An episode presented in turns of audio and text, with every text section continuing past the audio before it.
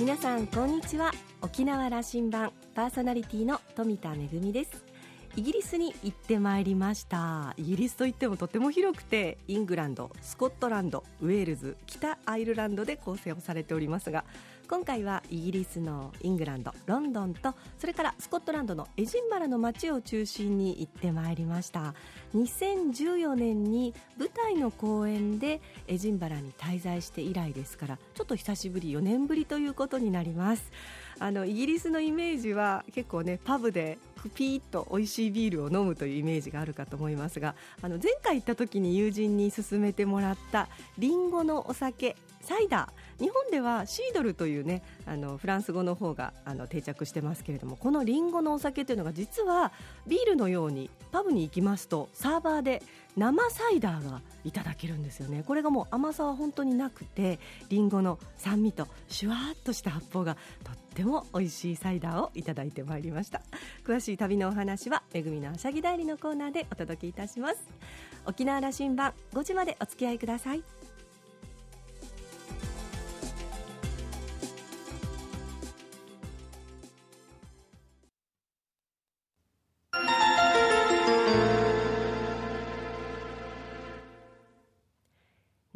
港のどこかにあると噂のコーラルラウンジ。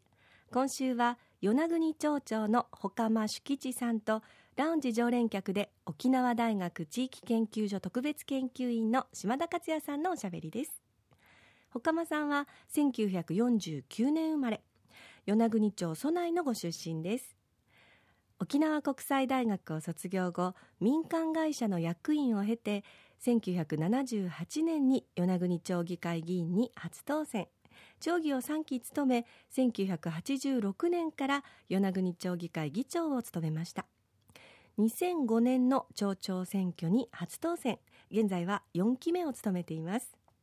過去の選挙戦では与那国島への陸上自衛隊配備の賛否が争点化していましたが岡間町長は誘致推進を掲げて当選してきました。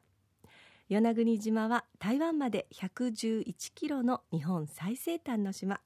人口はおよそ1800人。今年3月に天皇皇后両陛下が来島した際に岡間町長は両陛下のご案内役を務められました。今回は天皇皇后両陛下来島のエピソードと与那国町の観光政策についてお話ししています。それではどうぞ。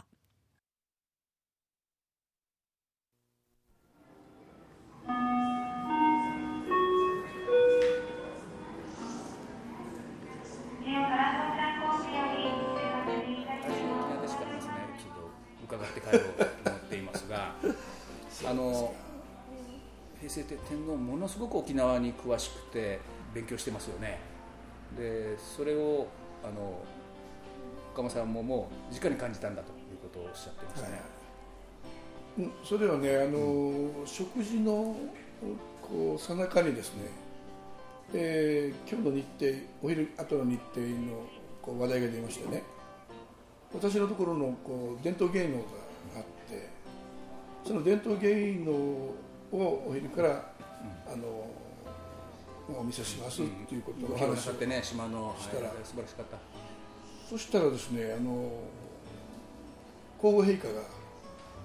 あの伝統芸能っていうのは例えば薩摩の信仰に対する抵抗の踊りですか。で、えー、天皇陛下はマラリアとかこういった戦後よりも戦前に対するこういろんな葛藤のものの演舞演技があるんですか？というようなことを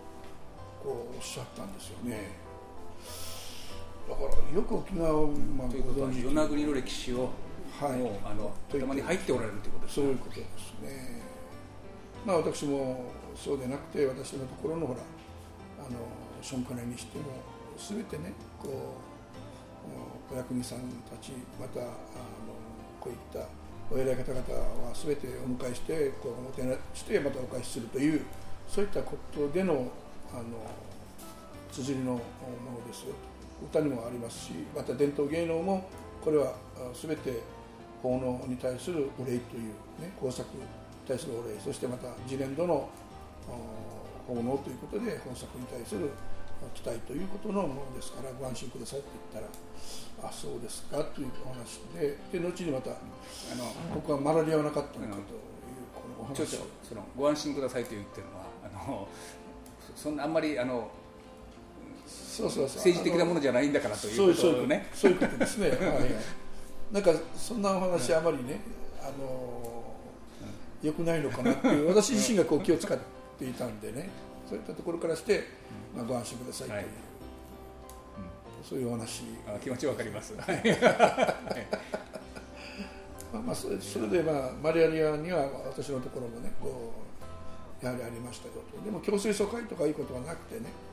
でアメリカ軍がこうキーネというのかな。こう薬を持ってこられてそれでもって撲滅したという経緯がありますと言ったらあそうですかということのお話だったですねあの幅広く興味を持たれるんだというのがあの世に伝わっている情報なんですけどね。そうですね。もう全てにおいてはもう全てお聞きしましたね。岡間さん大丈夫？全てに答えられましたか？いやいや。どうでした？正直に。いやいや答えられましたよもちろん。あよかった、はいいやこれ、まあ、お話しいと思いますよ。あのそんな準備するできるわけではないですしさすが、に天皇皇后両陛下にねあのこういう質問という話があるわけではないでしょうからもうご本人が思ったことを。いや、うん、はい、そのうちの長が受け答えしたわけするわけでしょうから大変だろうなと僕は想像しましたよ。まあ、お話を戻しますけどもあのちょうど食事中にあの長命草をね、うちのところ特産品で今売り出ししてるんですけれどもこれはあの生産が大体6000から7000万ぐらいの売り上げをしてます、うん、でそこに、えー、我々幼少の時からこうこれを試食して食べたり、えー、してますって話をしていてでどのようにこう販売してますかっていうお聞きしたもんですから天皇陛下でこれはあのシェードという会社が全て、あの買い取って引きて、ね。うん、販売してますって言ったら「制度とは何ですか?」って言うからで私もちょっと答えづらくて皇后陛下に「制度っていうのは何ですか?」って聞いてるんですよ。ああそうか。化粧品の会社なのにこれは。まあ熟知してなかったのかな。これはこれはあの最高のエピソードですね。資生堂というブランドは陛下は承知していない、まあ、言われれば分かるけどということなんでそうですね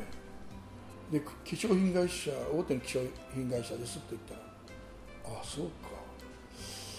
ん？って言って、まあ、日頃からなんかあれかな？化粧品も全部ラベルあの剥いでるのか？それとも独自で化粧品を作ってるのか分かりませんけれども、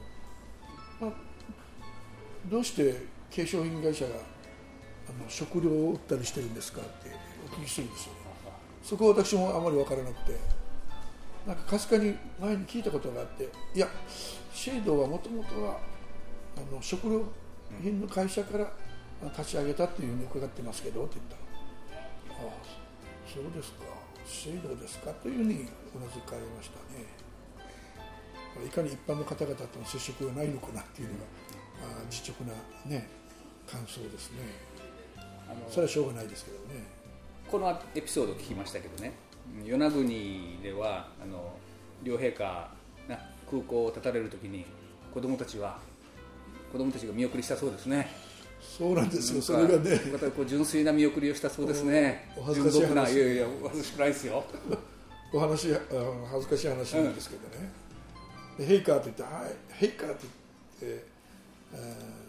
バイバイまた来てねって言ったら言う子供たちがね。はい。子供たちが、バイバイ。ってまたまたね。っていう方もいてね。また来てね。もあるしあのまたね。っていうこんな声を聞いて聞かれたんでしょうね。堀向妻に笑顔で持って手を振られたっていう話をね。全てするもんですからうちの子供たち純粋というかなんていうか。あのやっぱこれね沖縄の子供たちはそうでないといかんと僕は思っていて。あのもうあのなんていうかな。出てくるそれはでも歓迎の気持ちがあるからそんな気持ちにちゃんとなってねまた来てねと言ったわけでしょ？そうね。いやそう思いましょうや。ああそうですね、うん、確かに、はい、これ素晴らしい。これいや恐れ多くもと我々は思うんですけど。あのいいですね。ねなんかいいのかどうか分かりませんけどね。ちょっと私もゾッとしていますけど、えー島中で歓迎なさってどうですか？この大きな嵐が去ったという感じだとは思うんですけどね。大変なお客様が来た、うん。大体こう警察官だけど450名ぐらい来てましたからね、廃藩置県から、まあ、明治政府できて150年、150年ですね、で、まあ、戦後こうな、えー、と平成天皇はあの、まあ、平成になって大変こう日本中をこう回るということで、えなさってこられてもう沖縄にも7回でしたかね8回でしたかね。なんかそんなに来られますか、はい。えーで与那国に来る。今年はあの平成まあ来あと1年ですけどね与那国に行きたいんだと。どんな意味がこれ歴史的に持ってくるかなと。僕はすごくあのこうこれ研究の対象だと僕は思っていましてね、うん、ちょっとどどんな振り返りななさいます？まあねあのどちらかというと政治的な話はねちょっとね、あの控えますけれどもね、ただあの、まあ、我々の日本国民としてね、えー常にそういう、まあ、沖縄沖縄みたいなねこういったことでの、まあ、分断みたいな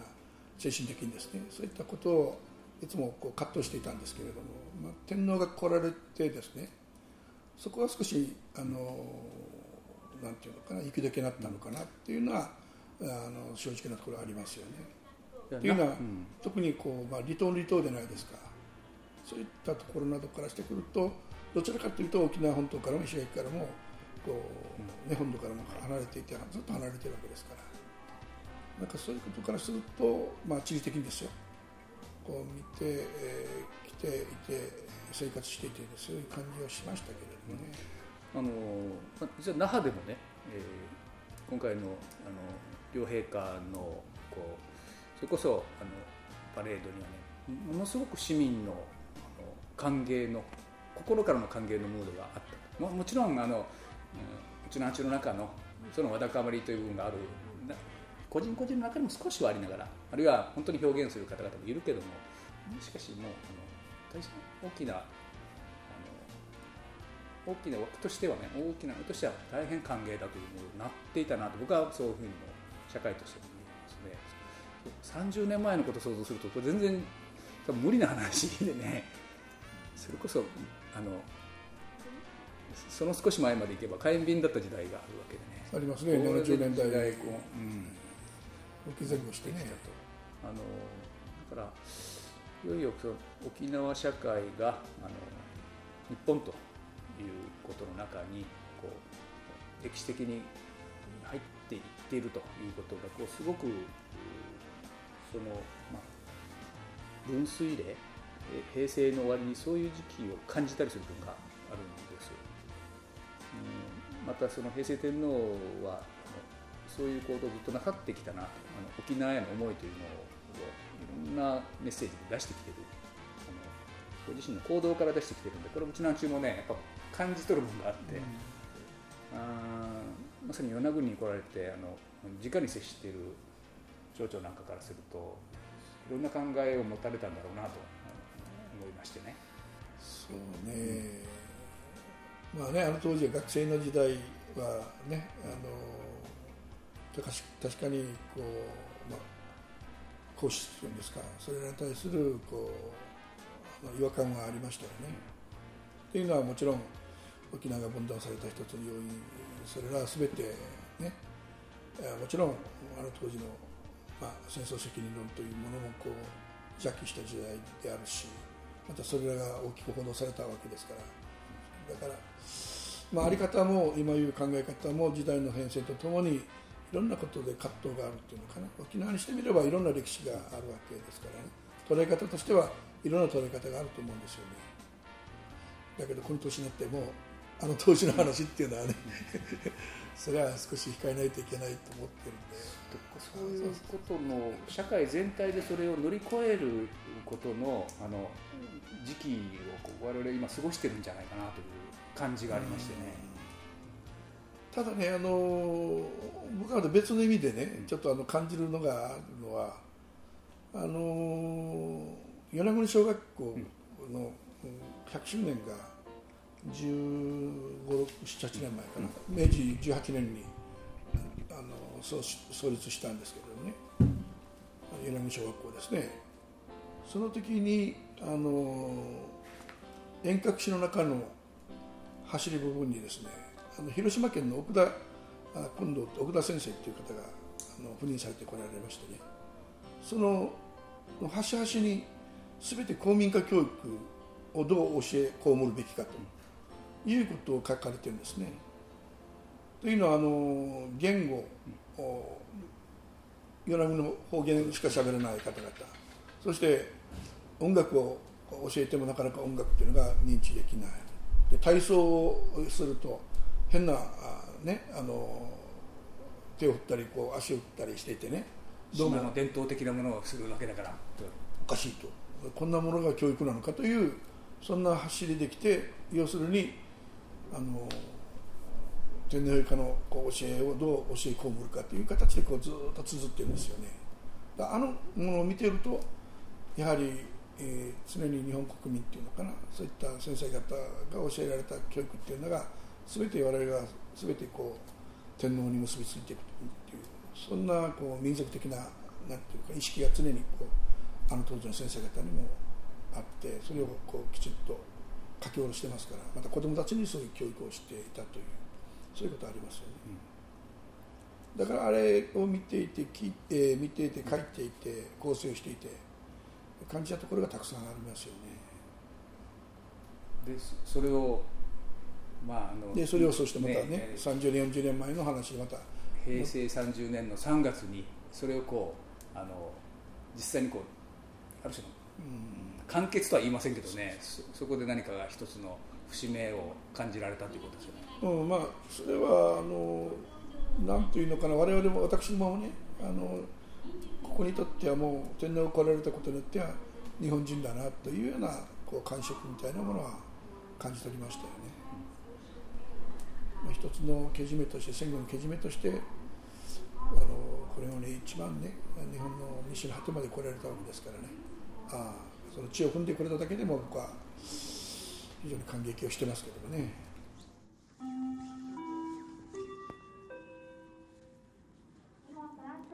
今日のコーラルラウンジは時々あのヤード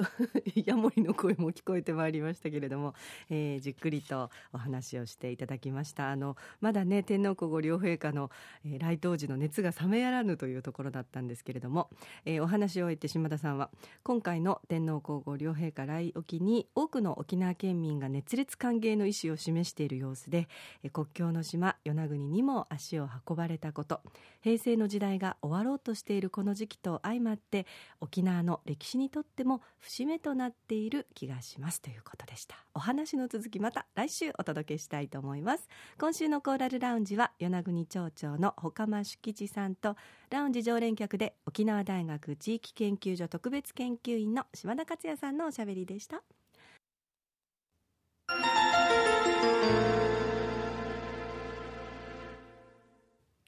めぐみのあしゃぎだよりのコーナーです。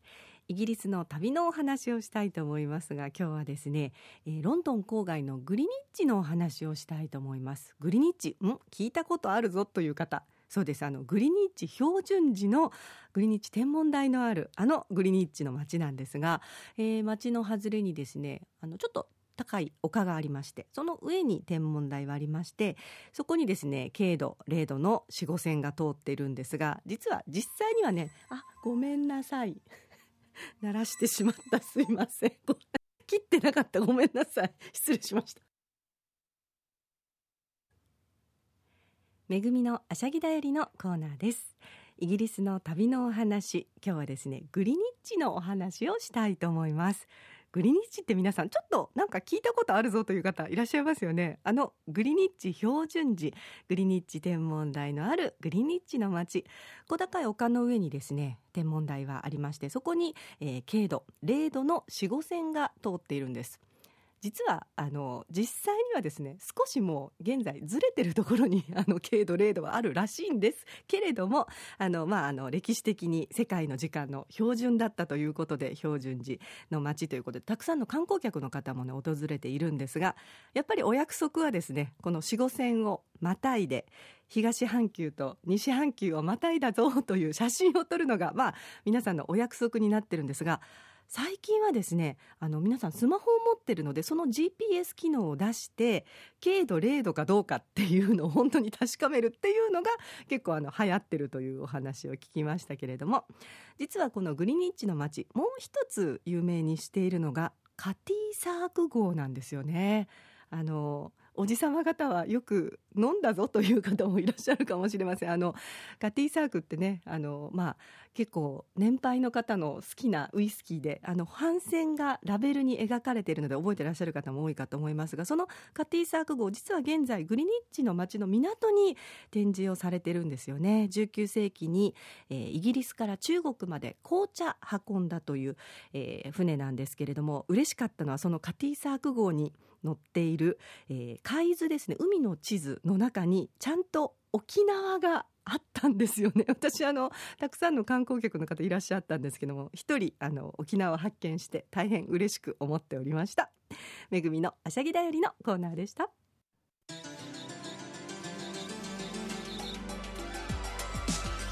ラジオ沖縄ではラジコでの配信を行っています。スマートフォンやパソコンでリアルタイムでお聞きいただけるほか1週間の振り返り聴取も可能です。また沖縄羅針盤の過去の放送はポッドキャストでも配信しています。こちらはラジオ沖縄のホームページからアクセスしてお楽しみください。沖縄羅針盤今週も最後までお付き合いいただきましてありがとうございました。パーソナリティは富田恵でした。それではまた来週。